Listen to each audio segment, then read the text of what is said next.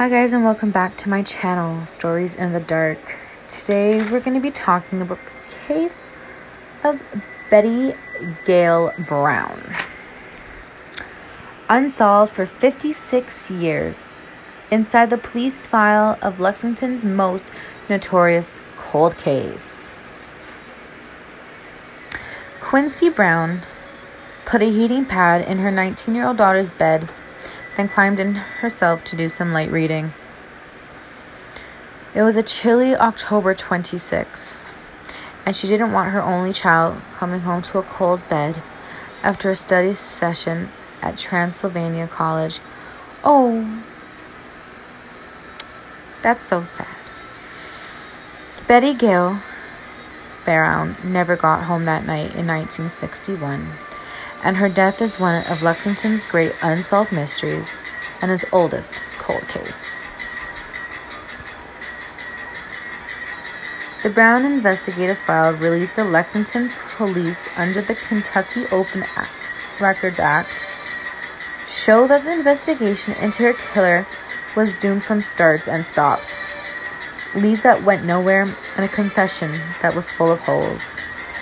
The Brown case is the subject of attorney Robert G. Lawson's new book, Who Killed Betty Gail Brown? Murder, Mystery, and Mystery. Lawson will appear with his book at the Kentucky Road Fair on November 18th at Alltech Arena. This much is clear about the case of Betty Gail Brown.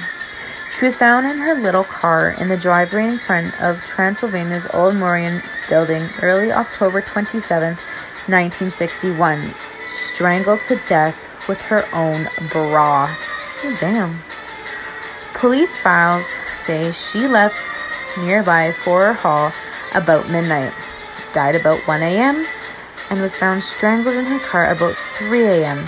by a Lexington policeman. She had not been raped. Oh, thank God. Her purse was untouched, her books and notes undisturbed. Her keys were slung into the back seat of her little French made Simca car. Beyond that, the case veers into chaos. No one, even the man who confessed to the murder in 1965, had a motive.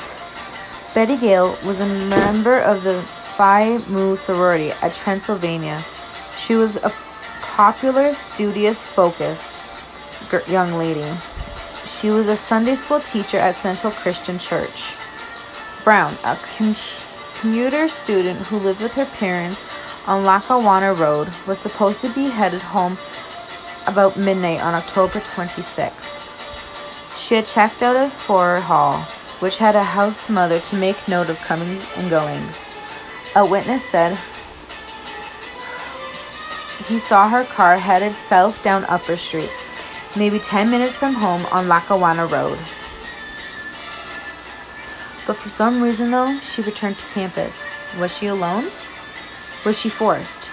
What led her par- to park in front of the old Morrison when she had parked elsewhere for her own study session? Her mother, Quincy Stanton Brown, a local decorator and the sister of actor Harry Dean Stanton, knew that her daughter wouldn't normally run so late, but she also never knew her to park in front of Old Morrison. Quincy Brown took three trips downtown to search for Betty Gail, but each time failed to turn into the Old Morrison driveway. On Quincy Brown's third trip, she was stopped by a policeman who told her that Betty Gail was dead. Betty Gail Brown, a French major with doe eyes, clear skin, and Breck girl hair, whatever the fuck that's supposed to mean, became more famous in death than in life. Her killer became a mythological figure in Lexington, a kind of all purpose boogeyman. A man approached a woman standing beneath a tree on the Transylvania campus and proclaimed himself as the Transylvania Strangler. Another man pinned his wife to the trailer floor and threatened to give her the same treatment that Transylvania got. What the fuck's wrong with people? A cross dressed male, okay, who had graduated from Transylvania, had moved to New York, got a leering write up in the newspaper as he was run through the grinder of suspects. shorn of his high heels, sheer silk stockings, gray bandana, gray skirt, falsies, and girdle. The newspaper sneered. Well, that's rude. In 1965, a man losing his battle with alcohol addiction confessed the crime in Klamath Falls, Oregon. His name was Alex Arnold, alias Don Eagle, alias Don Ringo, and he told quite a tale about the night Betty Gail Brown died. While Arnold was in Lexington jail awaiting trial, Quincy Brown came to see him. You did not kill my daughter, she told him, according to Arnold. In fact, rumors had circulated that Quincy Brown herself had her had killed her own daughter. She asked a neighbor about them. According to Lawson's book, she was told they were given no credence. Arnold's trial in Lexington ended in a hung jury seven for acquittal, five for conviction, and was declared a mistrial. Arnold recanted his confession during that trial. He said that maybe he had dreamt his scenario. Arnold was never tried again. The case was marked cleared by arrest. It was never cleared by the court of public opinion. Lawson says in his book that he doesn't think Arnold killed Betty Gail Brown, but he acknowledges that he might have. Arnold's conviction and confession said, sorry, Arnold's confession said that he was drunk and that wasn't unusual. He claims to have approached Brown's car, where he said two women were making out. Whoa. And asked for a light up for a cigarette. Arnold said the two repeatedly cussed him out. So he reached into the car of the driver's side, grabbed Brown's hair, and smashed her head into the dashboard, leaving a bloody stain. The other girl fled, Arnold said, leaving him alone with the 98 pound Brown, who wasn't even five feet tall. A woman's Bulova watch was found nearby, although the police apparently didn't consider it significant to the investigation. Arnold claimed to have grabbed Brown's bra and used it as a ligature to strangle her. Bracing himself with a knee jammed against the back seat, apparently Brown was already unconscious because Arnold reported that her that her only reaction was to just to quiver a little bit. Afterward, he said he got his first look at Brown, telling her, What a cute little son of a bitch you are. Kissed her on the right breast wiped for fingerprints, and locked the car. What a sicko! Arnold claimed that he, he then went to the nearby apartment of a friend named May Hedges, who the two had a drink, he claimed, and he passed out on her couch. Hedges later disputed Arnold's account. After Betty Gail Brown's body was found, Lexington police took photos of the body, her neck at an imp- impossible angle. The body, the bloody dent in the top of Betty Gail's head, she might have fought for her life. A photograph was taken of a broken fingernail on her left index finger. Those photos, which graphically show the damage to Brown's body, aren't attached to the released file.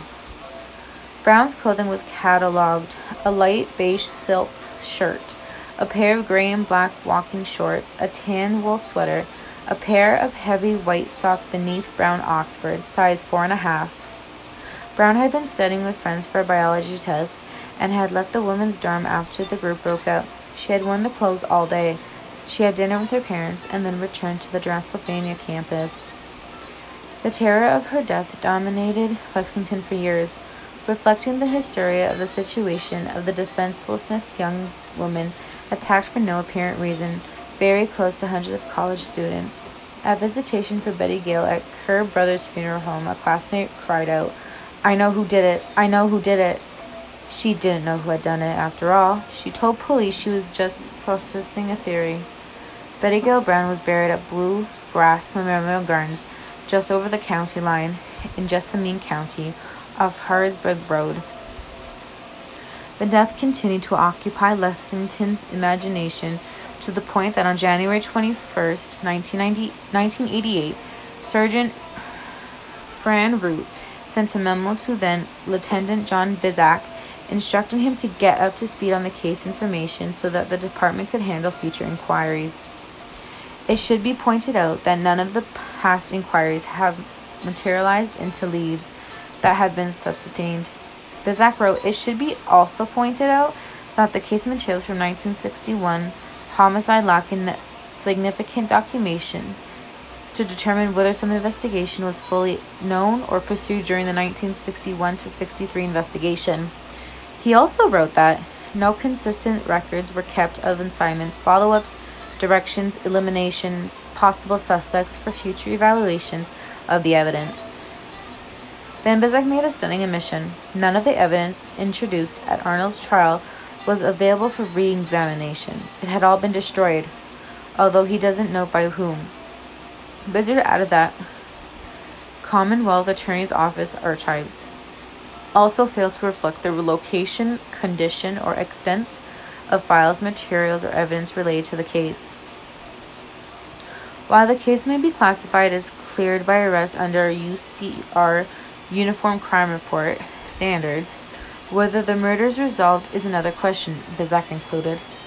In 2006, Lexington police sought handprints and fingerprints from a California convict who they thought could have been associated with the case. Adolf Ludenberg had been charged in California in connection with four homicides from 1970s in which all the victims were female and were all strangled. The prints were initially ruled inconclusive. Police also talked to the Ludenberg's wife but determined that she had no knowledge of the murders. They spoke with his brother and sister, but neither knew whether Ludenberg had lived in Lexington in 1961. Finally, in 2012, the FBI confirmed that Ludenberg's prints were not a match with the prints found on Brown's car. In 2015, the Kentucky State Police Forensic Laboratory said the same thing. Betty Gail Brown's clothing was retrieved from an uncle in Florida in 2005 and was retested in an attempt to identify a DNA profile, which yielded no leads. About the same time, police probed whether the Brown murder was related to a strangulation killing in Tallmadge, Ohio in 1963. In 2008, police followed up on a frequent visitor to Betty Gail Brown's grave who would have been 13 times at all time of her death. Arnold died June 18, 1980, at the Veterans Administration Hospital on Cooper Drive. The cause of death was listed as cirrhosis of the liver. Fayette Circuit Judge George Barker, who was an assistant Commonwealth's attorney who assisted Donald Maloney in Arnold's prosecution, told Bizek, the police lieutenant, on January 4, 1988, that he thought Arnold was responsible for the death, although he didn't accept Arnold's total narrative of the murder. Right after her daughter's killing, Quincy Brown told the newspaper that she didn't want the killer to get the death penalty. The fuck? Her father, life insurance agent Hargis Brown, took a slightly different tack. I want to let the law take its course. Even if he is never found, he will be punished by his conscience and I want to see him caught. But I'm afraid this could never happen to another person. That sorry, that he's afraid it can happen to another person. Hargis Brown died in 1990 in Brevard County, Florida. Quincy Alice Stanton Brown died in 2002 at the age of 81 and also in Florida. Her cause of death was listed as an injury.